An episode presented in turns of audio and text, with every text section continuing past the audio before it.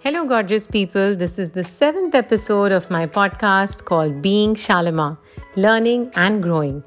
Too young to call my story a success story yet, but old enough to share what I've learned and still learning in my life's journey through my venture Dreamcatchers.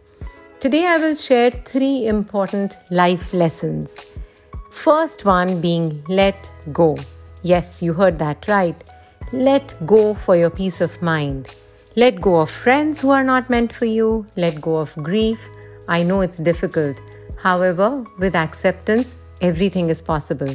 I have done that in my life. Let go of things that didn't work out. Let go of judgment. Just let go. Second one being, it's never too late in life to totally change. Reinvent yourself.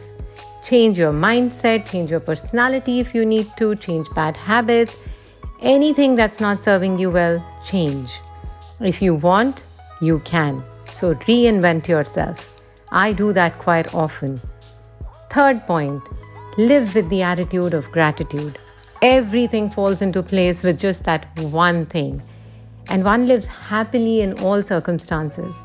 Trust me, I have practiced that and keep practicing it every single day of my life, and it works like magic. So I'll reiterate three points. First, let go. Second, reinvent yourself. Third, live with the attitude of gratitude. It's amazing how your life will turn around. Having said that, I'm no philosopher or guide. Please accept these if you like them, leave them with me if you don't. Thank you so much for your time and for listening. Stay blessed.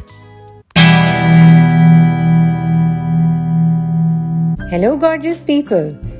Hear my new podcast called Being Shalimar Learning and Growing.